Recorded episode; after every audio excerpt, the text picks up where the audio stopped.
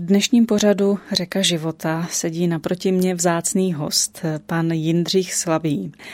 Já osobně ho znám jako kazatele a teologa, který mě a nejenom mě vždycky oslovil tím, jak uměl podat biblické pravdy a Bibli jako takovou, výklad tohoto božího slova. Ale protože člověka nedělá jenom to, co eh, vystupuje jaksi navenek, ale i to, co prožívá vevnitř a co je za ním, právě proto jsem si Jindřicha Slabého dnes pozvala, abychom spolu mluvili o vašem životě. Jaký tedy byl úplný začátek? Kde a s kým jste vyrůstal? Tak já jsem okoušel boží milost už od úplně útlého dětství, protože jsem se narodil do rodiny zbožných rodičů. Já teďka v posledních letech, když už jsem zestárnul hodně, tak často uvažuji o tom, že vlastně to rozhodující v našem životě, jak si je nám nějak předem dáno, to v které zemi, v které době jsme se narodili, do jaké rasy, jestli jsme se narodili jako muž nebo žena, že to nás určitým způsobem předurčuje pro celý budoucí život.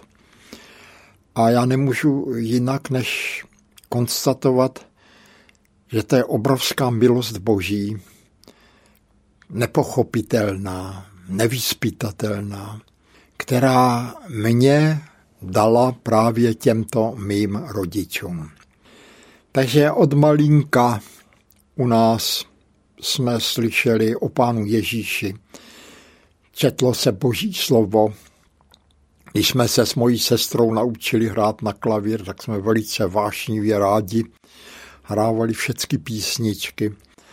Maminka i tatínek zpívali si písničky angloamerického revivalu i ženevské žalmy, prostě písničky všeho druhu, zbožné písničky. A to mě jaksi formovalo. Já jsem patřil do brněnského sboru eh, Českobateřské církve evangelické na Lidické ulici do Blahoslavova domu, kde byl farářem Viktor Hájek, pozdější synodní senior, který jak si nás vyučoval v hodinách náboženství, připravoval nás na konfirmaci. Ale takovým velikým zlomem v mém životě byl příchod mladého vikáře Josefa Hlaváče, který prostě přišel vypomáhat faráři eh, Blahoslova domu. To byl bratr, který byl vyloženě evangelikálně ražený. Nakonec i moji rodiče, kteří jako prošli vlnou probuzení, ve svém mládí, tak byli evangelikálně raženi a tento eh, vikář eh, velice zdůrazňoval to, že máme odevzdat svoje srdce Pánu Ježíši, že Pán Ježíš nás miluje, že i my máme opětovat jeho lásku. A to mě hluboce, nejenom mě, ale celou řadu dětí tehdy a mladých lidí hluboce podmanilo. No já se pamatuju na takový okamžik, který pokládám za okamžik svého obrácení, když jsme s maminkou jeli někam tramvají do Brna z Kotlářské ulice, nebo Pionýrská se jmenuje ta stanice tramvaje. A bylo to v roce 41, to mě bylo 11 let. Tenkrát samozřejmě byla hrozná doba, protože fašistické Německo vítězilo na všech frontách pro Evropu. A tak, jak jsme na té refížité tramvaje stáli a hovořili jsme zrovna o kázání, které bratr Hlaváč tu neděli měl, a kolem projížděly kolony po zuby ozbrojených německých vojáků. Z nichž prostě šel děs. Všichni lidi byli v té době velice skleslí, deprimovaní, protože to opravdu vypadalo, že nacistické Německo si podmaní celý svět. A tehdy, tak jak jsme tam stáli na té refíži a hovořili jsme o tom kázání bratra Hlaváče, tak já jsem cítil jaksi neobyčejné takové hnutí v mysli A slyšel jsem prostě, že ke mně někdo mluví. A byl jsem přesvědčen, že to je hlas Pána Ježíše, který mě ujistil o tom, že mne miluje. A vyzval mě, abych se nebal ničeho z toho, co kolem sebe vidím. Že se mně nic nestane a že se nestane ani mým nejbližším, které milují. Ten pocit je prostě nevypravitelný, jedinečný. Já jsem ho prožil snad dvakrát, třikrát ve svém životě, ale tento byl první takový. A pocítil jsem hluboké uspokojení, nesmírnou radost. A věděl jsem, že nejenom jsem slýchal o pánu Ježíši, ale že teďka ke mně pán Ježíš opravdu osobně promluvil a že mě ujistil o své lásce. To byl, to byl hluboký zážitek, který, když mě bylo 11 let, byl jsem chlapec 11 letý, že, tak mě to hluboce ovlivnilo na celý další život. A když jsem potom směl přistupovat ke svaté večeři páně po konfirmaci, no tak to vždycky byl pro mě obrovský hluboký zážitek. Prožíval jsem a dodnes prožívám kolem stolu páně takové hluboké niterné pohnutí, protože smrt páně zvěstujeme, že, když přijímáme chléb a víno. Vy jste říkal, že vaši rodiče i vikář, o kterém jste mluvil, že byli evangelikálně ražení. Co tím myslíte? Co to je? No tak pod slovem evangelikální rozumíme věrnost biblickou, že jo, Bibeltroj, jak říkají Němci, to znamená, že bereme Bibli jako zjevení slova Božího naprosto vážně, že jako ji nepodrobujeme nějakému takovému pochybovačnému zkoumání, Nýbrž, že ona je nám skutečně zdrojem božího slova, že pán Bůh promluvil skrze proroky a apoštoly a samozřejmě skrze svého jednorozeného syna. Takže tato věrnost biblickému svědectví, kde v centru všeho myšlení je Ježíš Kristus, ten ukřižovaný a z mrtvých vstalý, syn boží jednorozený, náš pán, náš Bůh, náš spasitel, to je prostě naprosto neklamným znakem evangelikalismu. Když jste mluvil o tom svém prvním životním zastavení, zmiňoval jste, že byly ještě další dvě. Prozradíte, kdy to bylo? Kdy vás pán Bůh, kdy se vás dotknul, kdy se vám zjevil tímto způsobem? No tak ano. Byla taková jedna scéna v mém životě, když jsme byli na vojenských odvodech, a to bylo v 50. letech. Jako naše dětství a mládí mojí generace probíhalo za celkem katastrofálních vnějších poměrů. Když mi bylo 9 let, tak přišli Němci, že potom byla světová válka, pak bylo pár let eh, jakési nadechnutí, no a potom přišla další zrůdná totalita 50. let. A právě v těchto 50. letech já jsem studoval na Komenského fakultě teologii. No a měli jsme se dostavit k vojenským odvodům na e, Slovanský ostrov v Praze. No a tak jsme tam přišli, nejdřív byla lékařská prohlídka.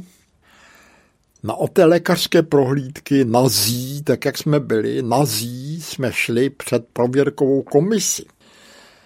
No a prostě to bylo takové ponižující, nejenom proto, že jsme jako nazí stáli uprostřed takového namalovaného kruhu na podlaze před dlouhým stolem, za nímž seděli ti, kteří nás prověřovali, ale to nebyli jenom muži, tam seděli i ženy, které prostě na ty nahé brance se tam dívali. Že? To bylo prostě tak vypočítáno, aby člověk byl nějak otřesen, aby byl zbaven identity, aby byl manipulovatelný a nad hlavami těch, co tam seděli za tím dlouhým stolem, byly transparenty, na nich byli zobrazeni Marx, Engels, Lenin, Stalin, Mao Tse-tung, Gottwald. Že? A to prostě celé to prostředí bylo takové prostě velmi deprimující pro věřícího člověka. No a teď oni zjistili, že já nejsem v socialistickém svazu mládeže, no a tak na mě zahřměl jeden z těch oficírů tam sedících, jak to, že nejste ve svazu socialistické mládeže. No a teďka já jsem dostal strašný strach. Co mám odpovědět? A na mysl mi přišla slova Pilátova, mám moc tě ukřižovat a mám moc tě propustit. A oni skutečně měli moc poslat mě do PTP hned. Z místa. A nebo měli moc mě nechat dostudovat. No ale nicméně jsem jako spíše sám sebe slyšel říkat, že nemohu být členem Socialistického svazu mládeže, jež to ideologie tohoto svazu je ateistická a já jsem věřící člověk. No, za tím stolem, kde seděli ti prověřovatele, nastalo hrozné zděšení, vykřikovali, co si mezi sebou rokovali hlasitě. Že? Ale já, přestože jsem předtím prožíval veliký strach, tak najednou jsem prostě byl toho strachu zbaven.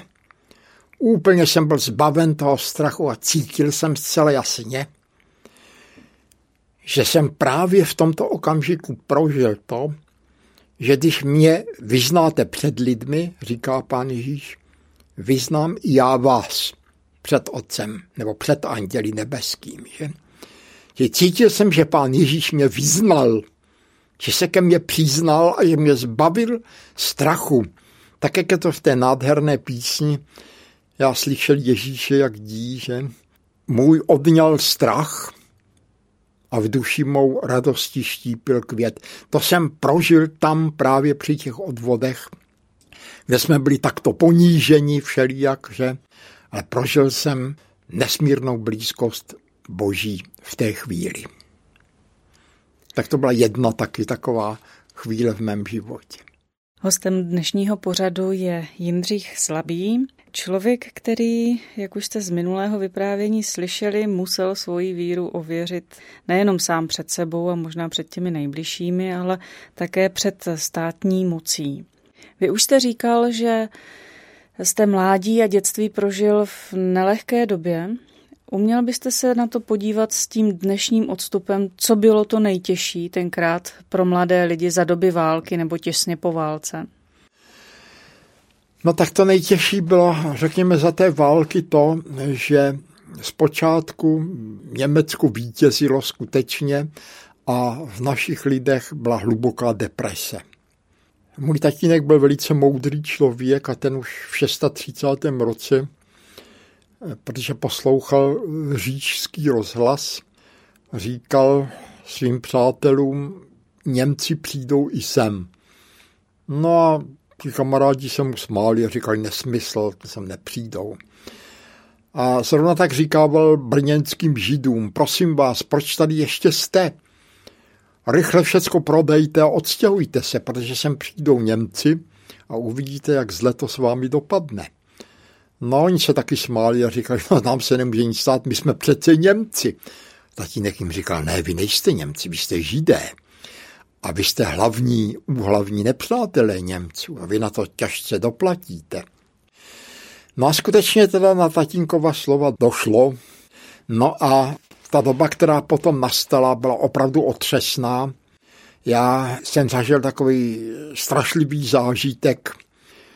Moje maminka byla tenkrát na nějaké operaci v úrazové nemocnici tady v Brně a nějak přes dvůr jsme viděli eh, do ulice, kde bylo seřadiště židů, kteří byli nakládáni na nákladní auta, odváženi na nádraží do dobytčáku a odváženi dále na východ, do Osvětimi a tak dále.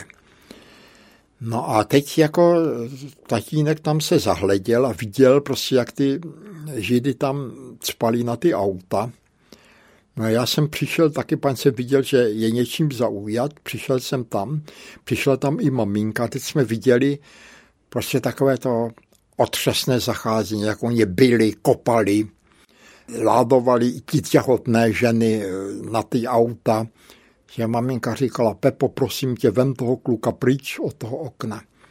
A tatínek říkal, ne, podívej se a dobře si to zapamatuj, to, co tady teďka vidíš. Že?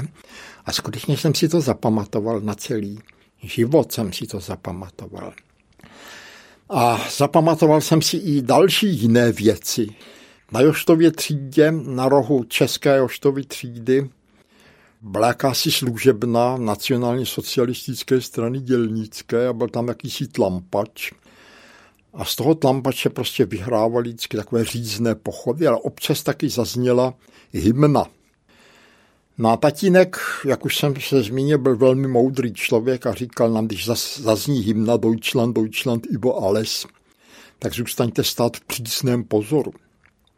A až ta hymna dozní, tak budou hrát ještě další hymnu, Horst Wessellied. A i tam je třeba zůstat v přísném pozoru a počkat, až to dohrajou. No zrovna se mě přihodilo, když jsem šel po té Joštově ulici, že z toho tlampače začali hrát ty hymny. Tak jsem smeknul čepici, stranul se v přísném pozoru a všichni lidi kolem mě. A teď, když dohráli to Deutschland, Deutschland, tak spousta lidí se dala do pohybu, protože byli z Rakouska-Uherska zvyklí, že hymna Zachovej nám hospodine byla stejnou melodii Haydnovu jako tato německá hymna. Jenomže tam už byli připraveni takzvaní ordneři, to byli mladí muži, většinou v bílých podkolenkách a v krátkých kalhotách, kteří se vrhli na ty lidi, kteří se dali do pohybu při Horst Wesslid. Kopali je, sráželi je na zem, vykřikovali Schramstein beim Horst Wesselídu, Čechy se zau. Stát v pozoru při Horst Wesselídy, česká svině. Ale já poučencím tatínkem jsem tam jako trčel sám mezi tady tímto chumlem. A přišla mě na mysl slova žalmu, padne jich po boku tvém tisíc a po pravici tvé deset tisíců, ale k tobě se to nepřiblíží. A viděl jsem, že pán Bůh mě v tu chvíli i uprostřed tady takové bitky, že mě podivu hodně obklopil a chrání. Takže to je taková reminiscence z těch hrozných dob. Samozřejmě, že jsem prožil i potom v 50. letech eh, otřesné chvíle na vojně, když jsem byl vojákem základní služby. Měl jsem tam jakýsi malér a ten malér měl za následek to, že jsem byl vyšetřován vojenskou kontrarozvědkou, která když zjistila, že jsem absolvent teologické fakulty, tak se na mě jako zaměřila. Byly to opravdu těžké chvíle a jedině slovo Boží mě drželo nad hladinou a samozřejmě také společenství hlavského evangelického sboru, kam se nám občas, nám věřícím vojákům podařilo přijít a kde nás s otevřenou náručí přijímali a tam jsme okoušeli opravdu, co to znamená když křesťané přijímají příchozí, když přijímají hosty ve jménu Pána Ježíše. Jsou to okamžiky pro mě dodnes nezapomenutelné. Ovlivnila vás samotného ta doba? Řekl byste dnes, že jste nějak poznamenaný, ať už v dobrém nebo ve špatném z té doby? Samozřejmě, já všechny tyto věci, to co jsme třeba prožívali na té vojně, tak to byla vojna takzvaná Čepičkovská. Že? Tam bylo všechno přizpůsobeno bojovým podmínkám, takže ještě deset let po návratu do civilu, každé jaro se mě loupali ruce, nohy, nos, uši, protože jsme měli omrzliny. My jsme byli třeba taky týden venku, na sněhu jsme spali v těch vatovaných oblecích, že? v kabinách aut, a promrzli jsme, strašlivě jsme promrzli kolikrát. Že? No ale věřte, že toho absolutně nelítují. Ani nelítují těch ponižování, co se nám dostalo někdy ze strany e, důstojníků, když zjistili, že jsme věřící, protože mě to zbavilo iluzí, upevnilo to moji víru. nebývalým způsobem to upevnilo moji víru. Takže si myslím, že to bylo obrovským přínosem pro můj život, všecko tohleto. A je mi líto těch mladých kluků dneska, že oni nemusí na vojnu, že oni jako neprožijou takové to, že si člověk sáhne na dno svých psychických a fyzických schopností. Oni neprožijou prostě ani to kamarádství, které se tam třeba vyvine. A jsou pro život, pro další život, jsou nesmírně ochuzeni tímhletím. Takže já jsem rád, že jsem tyto věci prožil a jako bych tady citoval žalmistu, je mi dobré, že jsem pobyl v trápeních, abych se naučil ustanovením tvým. A to apoštolské, že milujícím Boha všechny věci, všechny věci musí napomáhat k dobrému. I ty, které se momentálně zdají hrozné a které by člověk nechtěl prožívat, ale když jimi projde, je zocelen. Řekl bych asi takhle, že všecka ta protivenství jsou jako vítr, jako vichr, který z vítku zhasne, ale vatru rozněcuje. A když člověk má víru, živou víru, tak protivenství jedině můžou tu víru roznítit a ne zhasnout. Posloucháte pořad Řeka života, jehož hostem je dnes pan Jindřich Slabý. My si povídáme zatím o té celkem rané části vašeho života. Už jsme tady mluvili o tom, že jste absolventem teologické fakulty, ale jak jste se tam vlastně dostal? To bylo jakési logické vyústění víry vašich rodičů a vaší, nebo jste zváděl? Dá se to tak říct. Já jsem jako byl na váška, protože jsem jako milovníkem živé přírody, velkým milovníkem živé přírody, to je můj přední koníček, Eh, tak jsem váhal mezi veterínou a teologií. A nakonec jsem ale, protože přišel 48. rok a viděl jsem, do čeho jako náš národ se dostal, tak jsem pocitoval jako naprosto nutné vstoupit eh, do božích služeb zcela zvláštním způsobem. A proto jsem se nakonec rozhodl pro dráhu kazatele, pro dráhu teologa. A to mě přivedlo na teologickou fakultu. Dnes mnoho studentů teologie tvrdí, že studium jako takové je vzdaluje od živého Boha. Nestalo se vám na fakultě něco podobného? Tak za našich eh, časů eh, tato studium od živého Boha nevzdalovalo. Naši učitelé ve směs byli eh, lidé, kteří přišli z terénu, byli předtím faráři na zborech a byli to lidé hluboké christocentrické, christologické víry.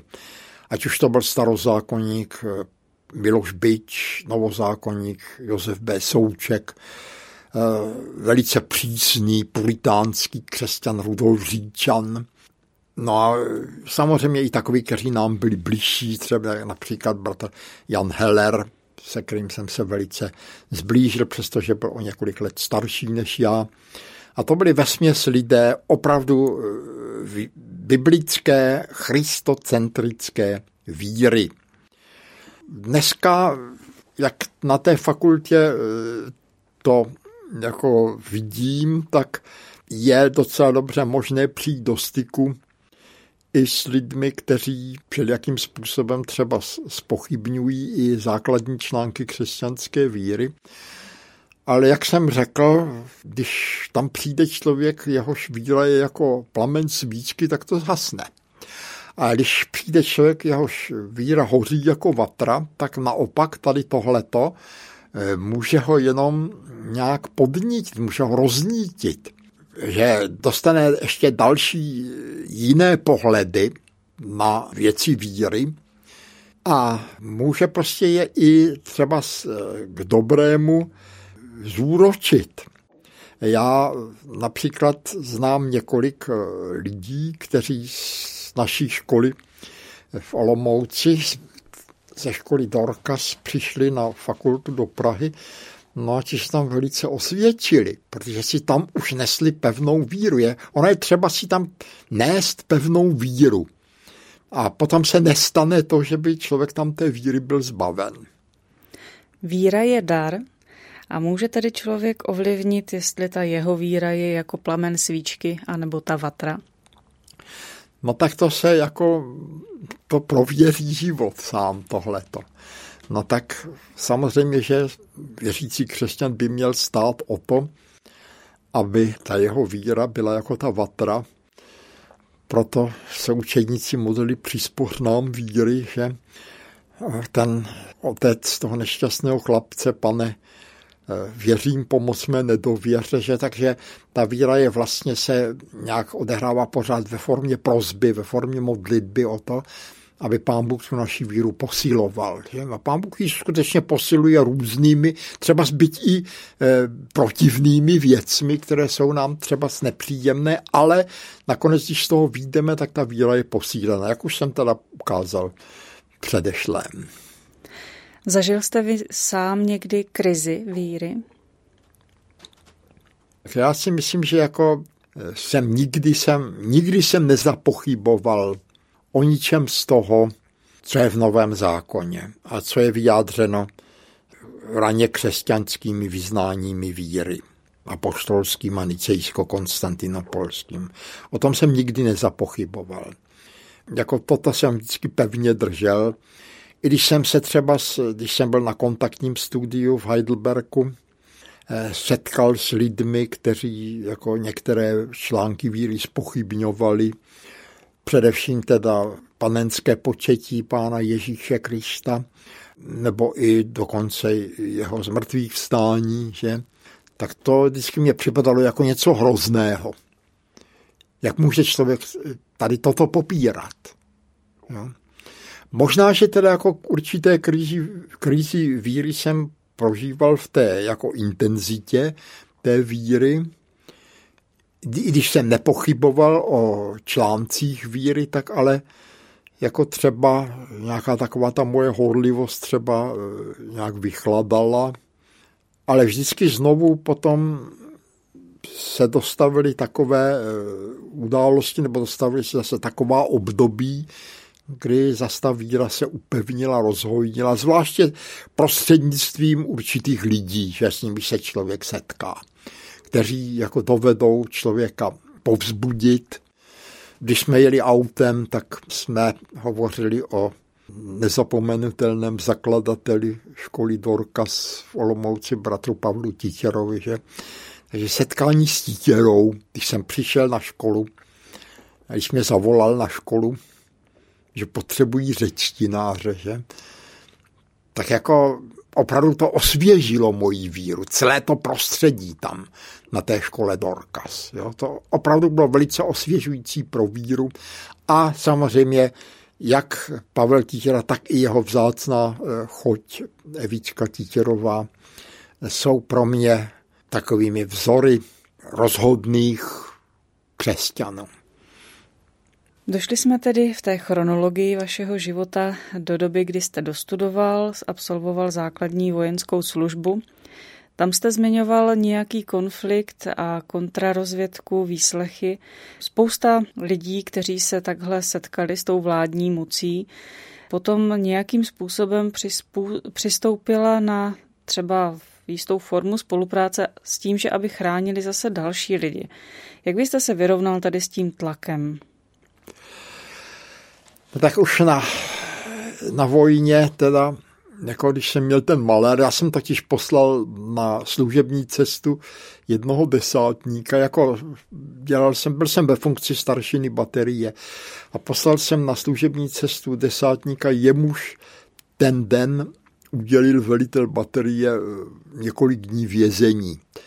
A takového člověka jsem já správně nesměl poslat na služební cestu. Nicméně já jsem to nevěděl, poslal jsem ho, no on se nevrátil. Že? No a když to zjišťovali, tak zjistili, že je, je to člověk, který má e, příbuzné v západním Německu. Zjistili, že já jsem absolvent teologické fakulty a dali si to dohromady a bylo zlé. Že? Naštěstí teda on do západního Německa neutekl, našli ho u nějaké ženy v Děčíně, no ale jako já jsem z toho měl velice těžké dny. Takže oni mě jako říkali, vy jste mu napomohl k útěku do zahraničí, a to i z pistolí a z 16 nábojí, že? No ale my jako zavřeme oči nad tím, když nám tady podepíšete to, že se zříkáte služby v církvi. Na pro mě teda jako zřeknutí se té služby v církvi bylo jako zřeknutí se Pána Ježíše. Řekl jsem jim teda, že to nemůžu v žádném, v žádném případě podepsat. No, taková situace se opakovala potom, když jsem se stal konceniorem brněnského seniorátu, tak samozřejmě i hned jsem se stal předmětem zájmu státní bezpečnosti a začal mě navštěvovat estébák, který mluvil nejdřív o koze o voze, potom říkal, že máme společného nepřítele a to, že jsou světkové Jehovovy a že by nám jako pomohli v boji proti světkům Jehovovým. A já jsem říkal, no, pane nadporučíku, podívejte se, pravověrný sbor se proti bludařům chrání jenom slovem božím a modlitbou a žádným administrativním opatřením. Takže tady nepochodil, že potom sliboval, že když podepíšu spolupráci, že mě dá služební pas. To znamená, že bych mohl vycestovat na západ, nemusel bych žádat o devizový příslip, celá ta procedura, která byla, že s tím, kdo cestoval na západ za komunistického režimu, tak ví, jak to byla prostě jaká šaškárna, jaká procedura s tím byla spojena, že. Ale kdo měl služební pas, tak se mohl sebrat a jet. No já jsem říkal, podívejte se, v Lednici a ve Valcích je stejně tak krásně jako v Poríní, tak já ten služební pas nechci. No a potom začal vyhrožovat, že jo. Můj syn byl tenkrát zrovna v učení, traktorista, mechanizátor a on říkal, to je, to tam se může traktor převrátit nebo přijít k nějakému jinému úrazu může. Já jsem říkal, pojďte se, jsme v rukou božích a když pán Bůh nebude chtít, aby se mu něco stalo, tak se mu nic taky nestane.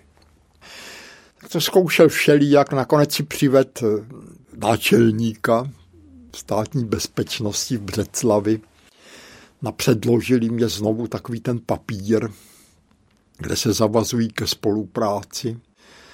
No já jsem říkal, já si to přečtu teda. Tak jsem si to přečet a tam takovými frázemi a la rudé právo bylo prostě, že se zavazují nějak předávat zprávy ze seniorátního výboru a z překladatelské skupiny Novozákoně, já nevím odkud, od všude styčnému důstojníkovi, že? No já jsem psal propisku a oni už mysleli, že to chci podepsat, ale já jsem tou propiskou ten papír od sebe odsunul a citoval jsem jim jeden černošský spirituál, který tenkrát eh, velice hojně se zpíval v mládeži. Než abych byl otrokem, chci být pohřben v hrobě svém. Samozřejmě tak oni zrudli, vymrštili se a říkají, to bude mít pro vás nedozírné následky, nedozírné následky. Ale žádné nedozírné následky to pro mě nemělo. Prostě Aleksandr Solženicin, hluboký znalec bolševismu, jednou vyslovil větu. Bolševismus se zastaví tam, kde narazí na odhodlání. A toho jsem já byl svědky.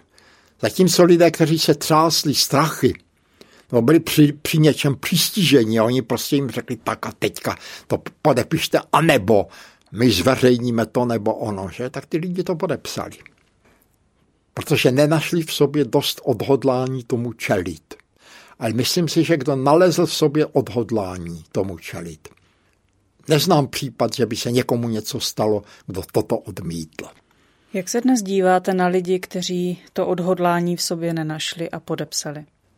No já si myslím, že by takových lidí jako se udává se, že mezi protestantskými kazateli je 10% těch z tehdejší doby, kteří to podepsali, je mezi eh, římskokatolickými dokonce 30%. Tak to se přešlo mlčením, ale já si myslím, že by tito lidé měli nějak eh, si najít nějakého svého spovědníka nebo tak jak říká apoštol, vyznávejte jedni druhým své hříchy, že? A že měli teda o těchto věcech aspoň s určitým zasvěceným kruhem lidí pohovořit, že? A nějak aspoň od těchto lidí si získat jakési rozřešení aby jako vyznali to určitou nestatečnost, že?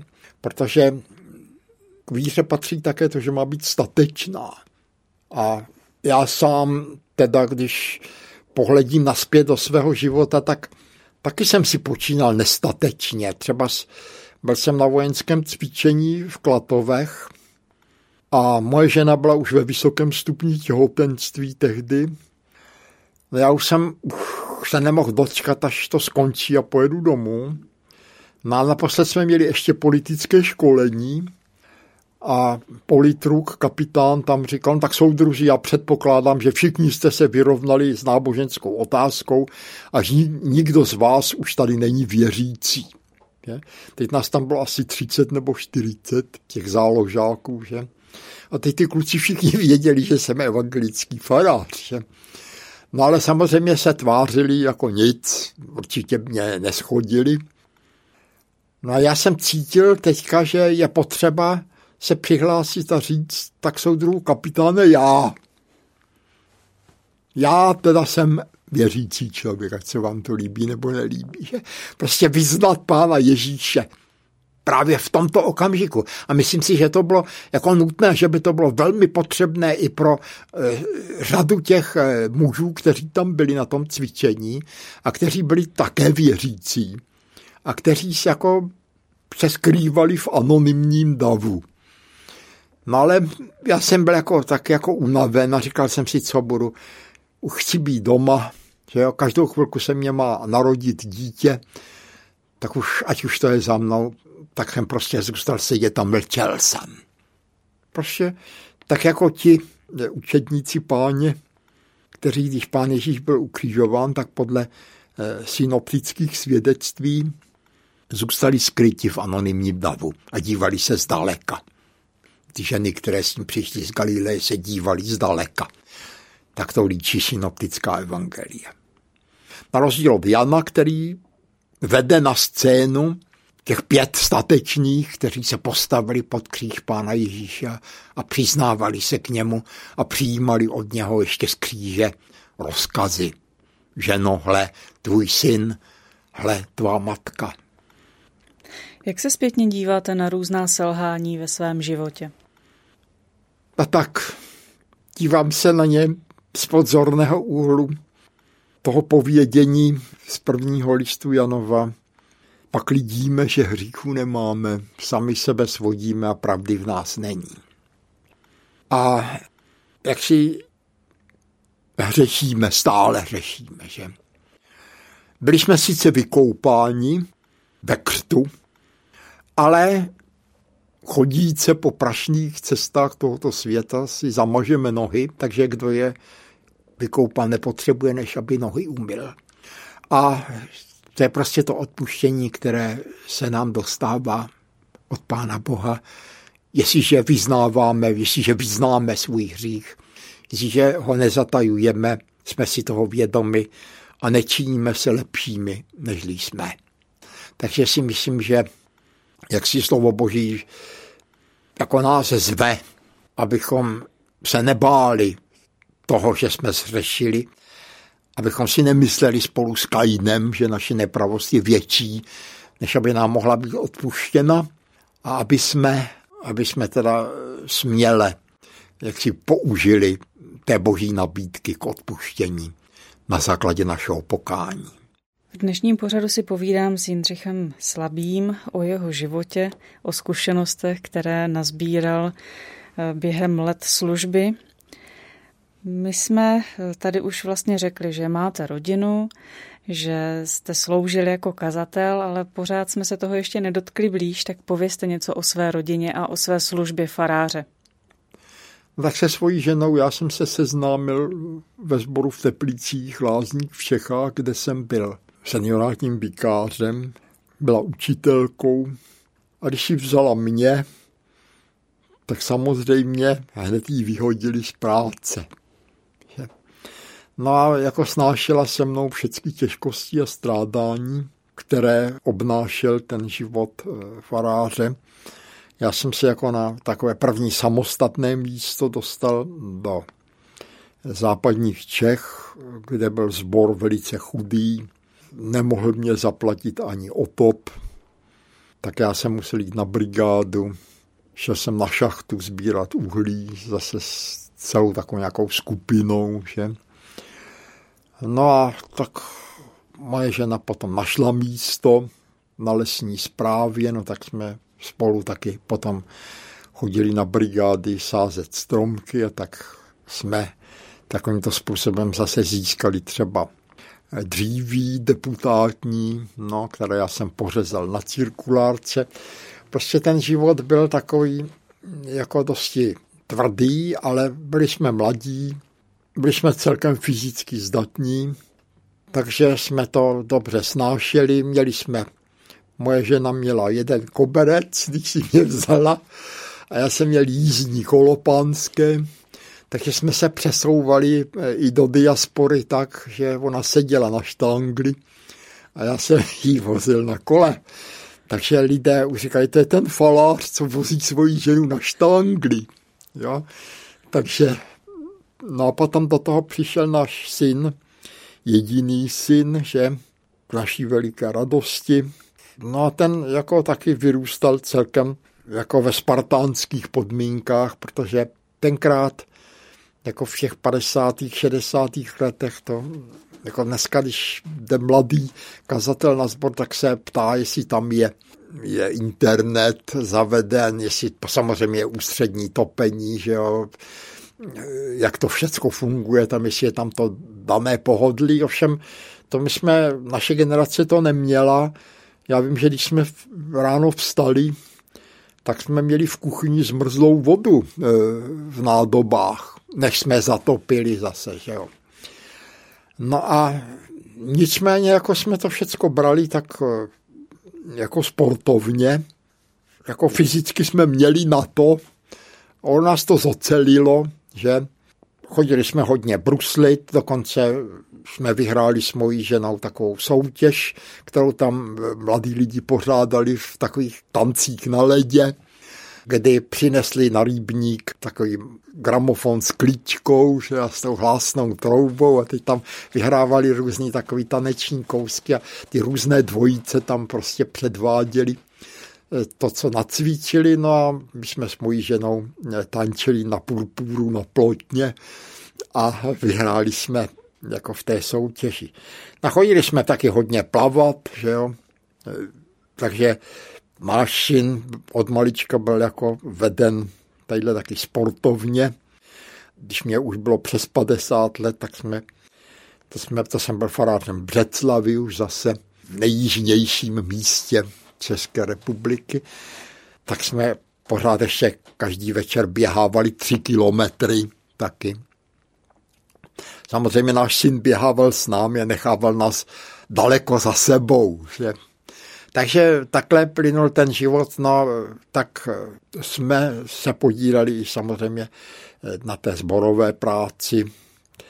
Skončili jsme jako tu aktivní službu v Hodoníně a moje žena jak si komentovala ten náš pobyt v Hodoníně. Tady jsme opravdu šťastní. Takže si myslím, že jako ta křívka toho, té služby v církvi přes všechny ty sbory, na kterých jsem sloužil, jako šla nahoru. Jako velkým zážitkem bylo pro mě, když jsme přišli z Čech na Moravu, na Jižní Moravu. To je jako kdyby jsme přišli do úplně jiné církve. Jak si Morava neprošla tou liberální teologií jako Čechy, a tudíž jako po stránce jako víry je na tom daleko lépe než Čechy. Zatímco tam v Čechách převažovaly pohřby, které jsem měl ve sboru, tady převažovaly křty, tak to bylo takové povzbudivé velmi. No a taková ta účast těch lidí, že v Břeclavi se konala generální oprava kostela zborového domu. A ta účast, brigádnická účast byla maximální, byla strhující, dá se říct. Takže budovali jsme stavbu a stavba budovala nás. Takže lidé, kteří chodili kolem, říkali, co za to máme a naši lidi říkali, no nic, to děláme z lásky k tomuto kostelu všecko. Že? To jako bylo nepochopitelné a dostalo se to až na okresní výbor strany, že? kde říkali, státní stavby váznou a evangelici pokračují mílovým tempem na svých opravách. Že? A my jsme tam měli dva zedníky z okresního podniku stavebního a oni nám je sebrali. A představte si, že oba ti zedníci, jeden byl z Moravského Žižkova, druhý byl z Lanžhota, řekli, buď to teda nás necháte na tom kostele, anebo my tady dáváme výpověď a jdeme každý do JZD svého, své dědiny. Jo? No tak oni tam museli nechat. Že? No tak já bych mohl tady hovořit o spoustě jaksi zážitků, které se týkaly právě i těch tady těchto oprav na zborových budovách. Já si myslím, že to, že se to konalo hodně brigádnicky, hodně své pomocí, že to naprosto zborům neškodilo, naopak stmelovalo je to, protože jsme se poznali nejenom ve svátečním, ale i v montérkách, že poznali jsme, co v kom je a prostě nás to velice zblížilo. Nedlouho po takzvané sametové revoluci vás oslovil už zmíněný Pavel Titěra a pozval vás ke spolupráci na biblické škole v Olomouci. Povězte nám něco o téhle etapě vašeho života. Vy tam učíte dodnes, takže zřejmě to je pro vás eh, dlouhá Tak já mám stále ještě nějaký závazek, tam teďka v současné době tam eh, přednáším dogmatiku neboli věrouku v době, kdy mě Pavel Títěla zavolal na biblickou školu do Olomouce, byla tam situace taková, že jim odešel Američan, bratr, který vyučoval řečtinu, protože tam v té době byly dva směry, byl směr teologický a směr sociální. A na tom teologickém směru jako byli studenti, ale četní studenti i z toho sociálního směru navštěvovali přednášky na tom teologickém směru.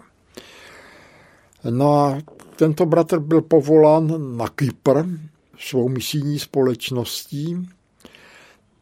On vyučoval řečtinu anglicky tam na škole a oni scháněli prostě řečtináře a Pavel Títěra se dozvěděl, že já jsem skončil ten jeden rok na fakultě, když jsem zastupoval profesora Petra Pokurného, který tenkrát eh, přednášel jako host v Tübingen na univerzitě. No a zatelefonoval mě a já jsem řekl, no ano, já jsem volný. A co chcete? No tak řečtinu. Říkal. Já jsem říkal, no dobře, to je výborně, to je moje parketa. No, tak jsem přišel a rázem teda jsem byl stržen tím prostředím, hned na té první ranní chvilce, kdy celá škola se sešla v aule, kde Pavel Titěra měl zrovna teda pobožnost a hned mě vyvolal. A řekni nám, Jindřichu, jak to bylo v těch skutcích apoštolských s tím a tím, že? Prostě Titěra doved člověka taky postavit často do choulostivých situací. To jako ne, že ne. To dovedl, že? No, dovedl prostě přimět člověka k tomu, aby se prostě vyjádřil. No tak já jsem sám to věděl, naštěstí, že ještě jsem to rozvinul trochu. No a tak to dobře dopadlo. No a zakrátko teda eh, hned mě eh, dali další předmět, abych učil, to byl úvod do starého zákona, hebrejština, já jsem jako protestoval, říkal jsem, já už jsem tu hebrejštinu jak trošku pozapomněl. No a bratr Títěra říkal, no tak si ji oprášíš. Že? No a tak jsem si musel oprášit tu hebrejštinu, tak si ji potom učil. A já jsem teda to učil tak, že jsme ty věty, ty příklady, samozřejmě gramatika se brala a byly ty praktické příklady a to byly věty většinou z nového ze starého zákona. V řečtině to byla taky Septuaginta, že řecký překlad starého zákona. A já už jsem toho používal hned k takovým exegetickým náběhům, že? Už jsem ukazoval, pojďte se, tady je rozdíl jak to přeložili kraličí, jak je to v ekumenickém překladu, ten rozdíl, jak je to tady přeložený. A v řečtině to je tak a tak. Že? A tím prostě se oni nějak hned dostávali tady do, do hloubky těch biblických textů. No a potom k tomu přibyla ještě ta věrouka, dogmatika. Dokonce mě učinili zástupcem ředitele. A řekl bych, že právě to mladé prostředí tam, pan Štítěra, přestože byl starší než já, i jeho manželka, že jo, tak vlastně oni byli jakoby mládež tam na té škole. Oni byli plní elánu. Jo? Elánu, který strhoval člověka. No a byli tam jako vynikající lidé tenkrát, když jsem já tam přišel. Že? To jako vidím jako dneska lidé, kteří prostě planuli po tom něco se naučit, proniknout hlouběji do biblického poselství. Byli to lidi, kteří byli také plni evangelizačního, misijního elánu, protože Pavel Titěra zdůrazňoval, co baptista, to misionář a anglista, taky říkal, co misionář a anglista. Že? Takže jako dbal na to, aby se jako angličtina eh, učila dobře, aby prostě to jako byla ta komunikace s tím světem anglofonním, kde baptismus je jako vůdčí protestantskou církví, že aby prostě to bylo plynulé. Já jsem chytil tam prostě druhý dech, tak říkajíc, mezi těmi mladými lidmi a můžu říct, že to byly nezapomenutelné chvíle, kdy jsme seděli nad řeckým hebrejským textem v knihovně překládali a kdy prostě byla diskuze nad těmi texty, že jsme jako úplně ztratili pojem o čase, že už zvonilo a už mělo skončit vyučování. Ještě jsme nad tím seděli, že na, přihlásili se nám zájemci i mimoškolní, kteří chodili. Já jako rád vzpomínám třeba na Michala Simona, to je mládenec, který se narodil nevídomý, ale přitom teda jako ten životní elán by mu eh, mohl každý z nás závidět. Prostě on, jak on se dovede pohybovat všude, jako jak, jak je znalec Olomouca jeho dějin, kolik toho zcestuje – a má obrovskou fonotéku, protože on si nahrává nejrůznější přednášky, že?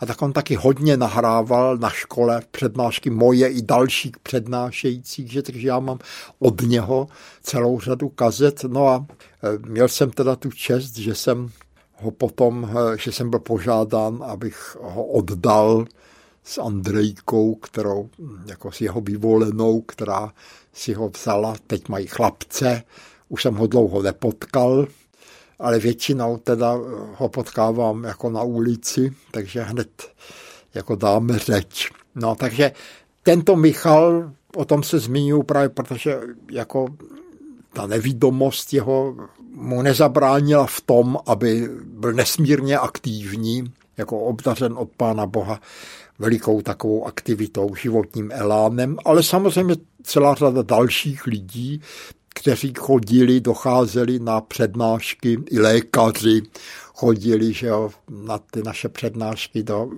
biblické školy. Takže byl to obrovský impuls do dalších let.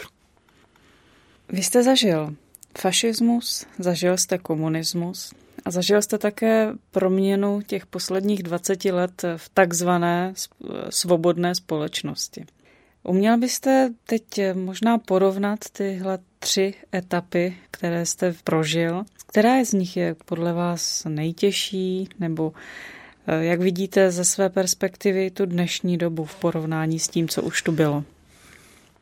No tak já si myslím, že za všech těch třech režimů, které já jsem zažil, pořád platí to, že náš boj není veden proti tělu a krvi, nebo jak překládáme v ekumenickém překladu proti člověku jako takovému, ale proti nadzemským silám zla.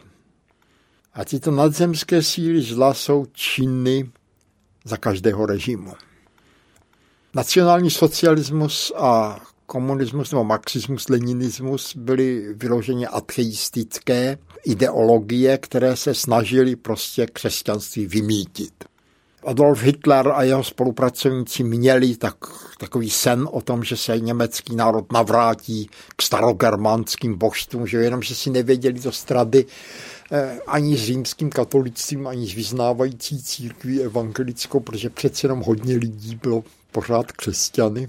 Že? Tak to nechávali až na tu dobu, kdy jako vítězí, zvítězí ve válce, že? což zaplať Bůh se nestalo. I komunisté chtěli tedy jako vymítit křesťanství, že říkali, tak touto generací to dožije. Že? No tak dožili oni, ale nedožili jsme my. No tak tam prostě ty nadzemské síly zla brali na sebe formu takového toho fyzického i psychického hrubého násilí. Že? Dneska pracují ty nadzemské síly zla jiným způsobem. Dneska prostě není nikdo pro svoji víru pronásledovaná. Já to jako zdůraznuju, když mluvím s věřícími lidmi. Říkám, vy si nevážíte toho, co máme nám nikdo nevytlouká okna, ani neznásilňuje členky sboru, ani zaživa neupaluje bratry, tak jako se to děje v Pakistánu, v Saudské Arábii, v Bangladeši a v celé řadě dalších islámských zemí, nebo jako se to děje v Severní Koreji, v Číně, že, kde křesťané, kteří nesou obrovského pronásledování, diskriminace, ohrožování na životě. To jako u nás není. Ale vidím ten veliký rozdíl třeba proti té době komunismu v tom, že za komunismu, když se vyhlásila brigáda, tak všichni lidi přišli na brigádu ze sboru, pokud mohli, že? A dneska se ty lidi velice horko těžko schánějí, protože jsou strašně zaměstnaní. Jsou, prostě mnozí z nich podnikají a pracují v sobotu, v neděli, takže řekl bych, že jako jsou jakoby uvrženi do takové egyptské otročiny. A co je kořen všeho zlého? Jak to ten apoštol napsal tam. Kořen vše, zajisté všeho zlého jest milování peněz. A toho jsme svědky dnes. A to je skutečně kořen zločinu. Když srovnáte dobu komunismu s dnešní dobou, tak co za komunistu nebylo všecko zavržení hodné. Především bych já ocenil to, že byla povinnost pracovat. To se srovnává přece s božím přikázáním. Šest dní pracovatí budeš jako na ti všeliké dílo své. Je to tak? A nic nedevastuje muže víc, než když nemá práci. To je jedno, jestli ta práce je smysluplná nebo ne. Karel IV. taky nechal stavět na Petříně hladovou zeď, která neměla žádný strategický význam, ale věděl, že když ty chlapy budou tam dělat maltu a zdít, že se mu nebudou flákat a nebudou páchat kriminalitu. Že? Oni si vydělali tam tenkrát no a nepáchali kriminalitu. Když to dneska, když se lidi ponechají tomu, že jsou bez zaměstnání, tak je to nejenom proti božímu přikázání, ale nese to sebou i tu devastaci člověka. A právo na práci.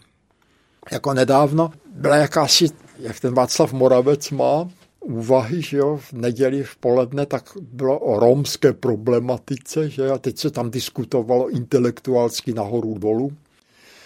Až nakonec jeden starý Rom tam jim zatelefonoval, no co, romská otázka, když naši chlapi kopali všechny ty příkopy na, ty, eh, na pokládání kanalizace a těch kabelů a tak dále, co dneska všecko funguje.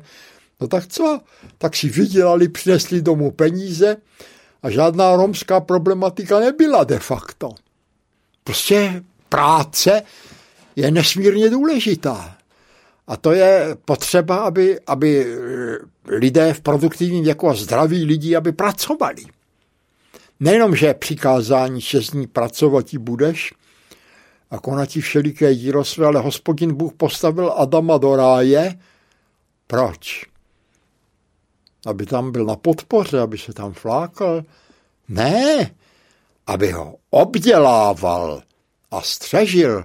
Čili práce je dána do vínku člověku hned od počátku. A kde ta práce prostě chybí, no tak to je špatné. A to je prostě ta stinná stránka tady tohohle toho kapitalismu. Že on vyprodukoval armádu nezaměstnaných. Další dobrá věc, která byla za komunistů, bylo to, že každý musel mít svoje trvalé bydliště. Já se nepamatuju, že by byli nějaký bezdomovci, že by na nádražích jsme byli obtěžováni žebráky. To nebylo prostě tohle, to je třeba přiznat. Co dále nebylo? Trestným činem byla prostituce. Trestná byla pornografie. To by křesťan musel jenom uvítat. To skutečně to byly dobré věci, které jako žel byly zrušeny tím kapitalismem. Jsem přesvědčen, že tento systém je neméně obludný, nežli byl ten předchozí. A je neméně velkým nebezpečím pro víru, jako byl ten předchozí. Ale jinak nemá koncentráky gulágy, nemá mučírny, nemá tady tento psychický, fyzický nátlak na člověka, ale devastuje člověka jiným způsobem, nežli ty předešlé totalitní režimy. Ve svém novoročním projevu pan prezident Klaus řekl, že v celé historii se nevedlo našemu národu tak dobře jako teďka.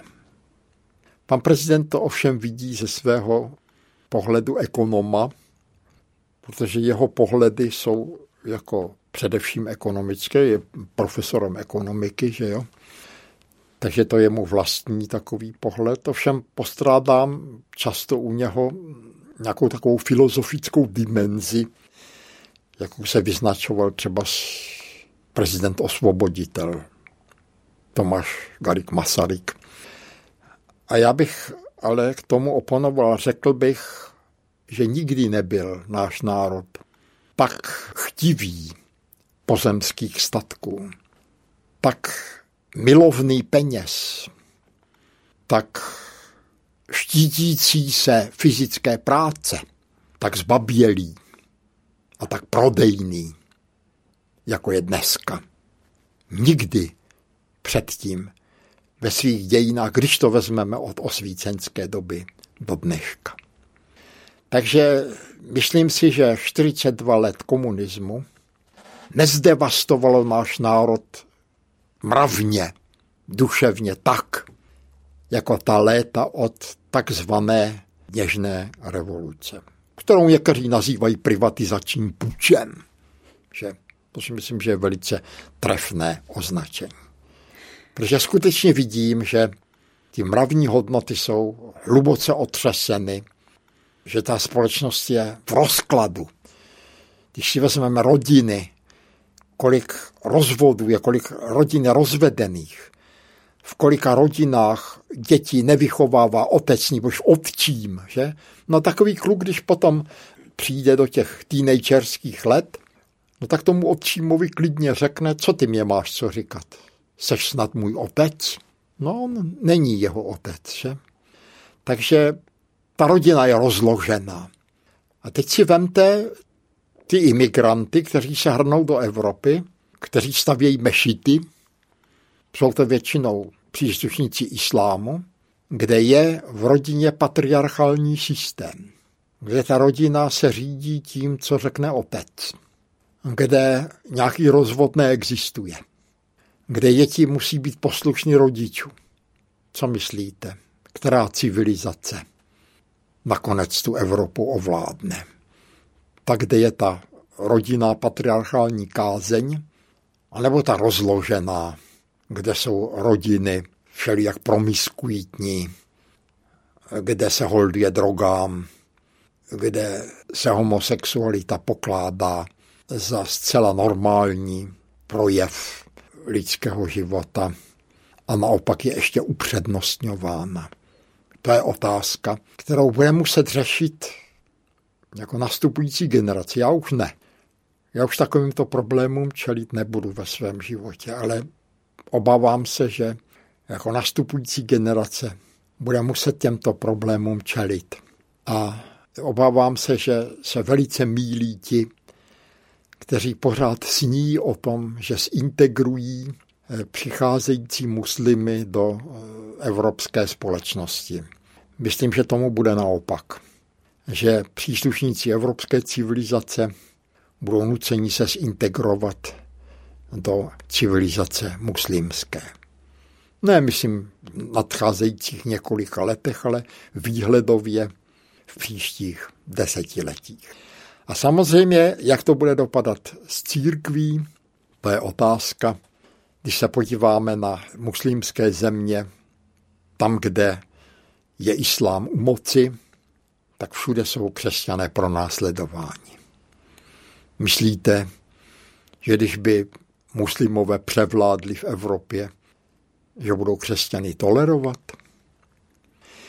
Já si myslím, že Evropa může projít třemi věcmi.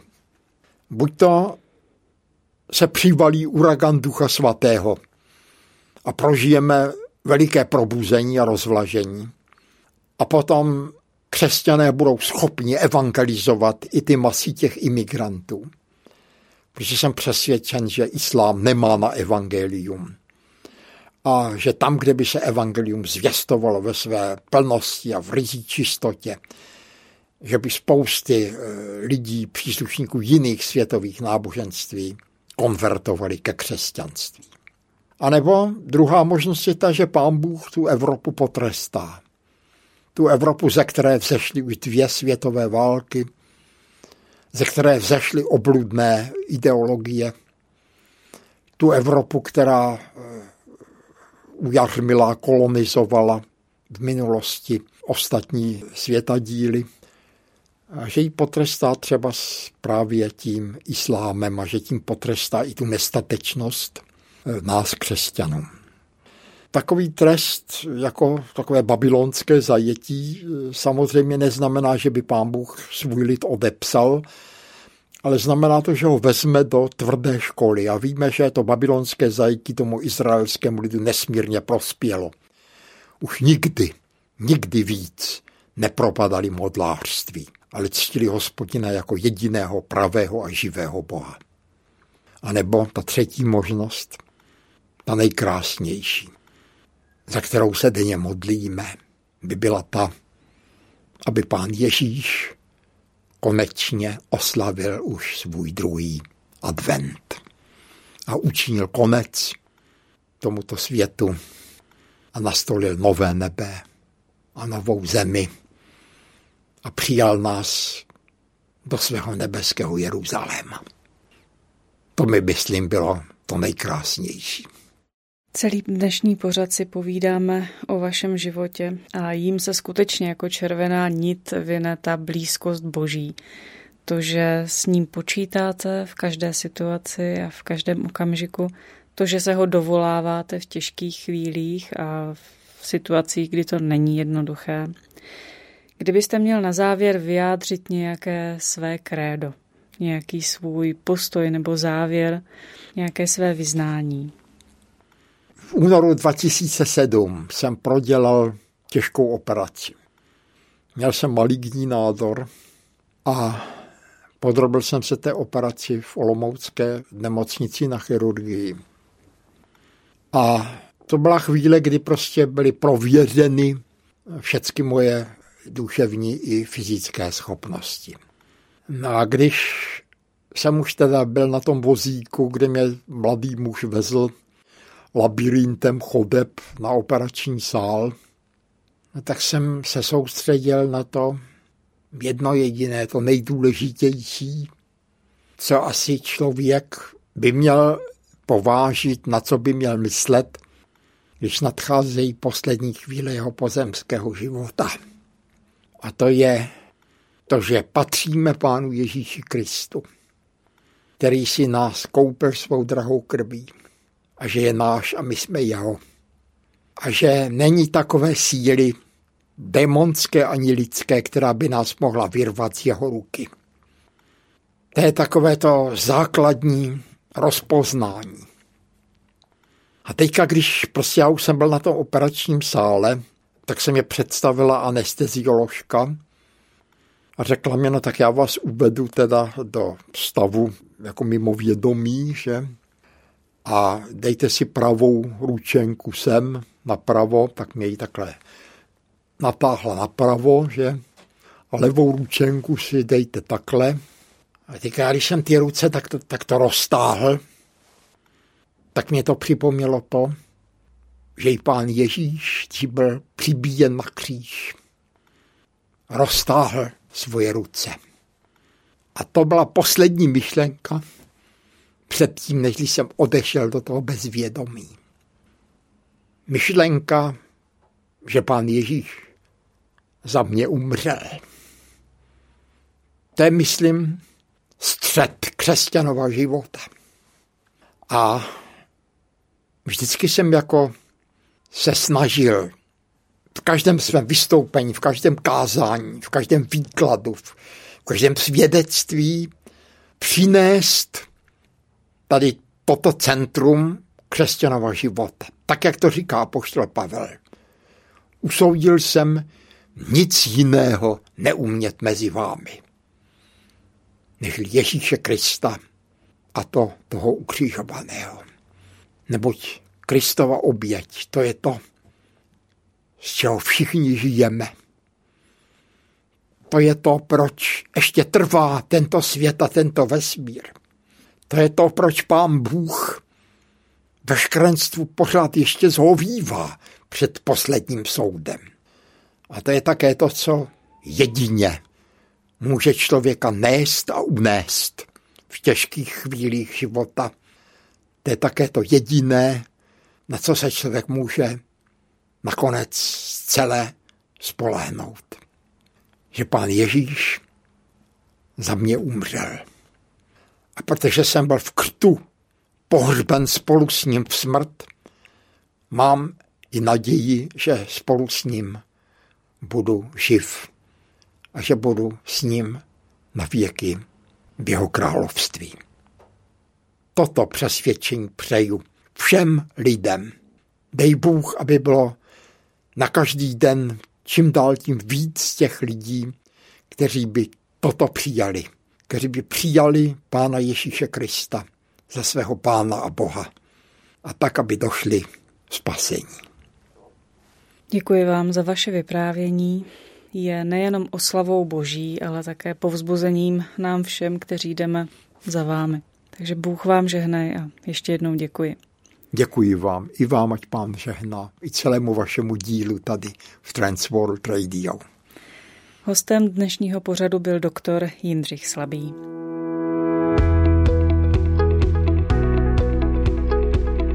Podcast vznikl na Rádiu 7, které žije z darů posluchačů. Pokud nás budete chtít podpořit, budeme rádi.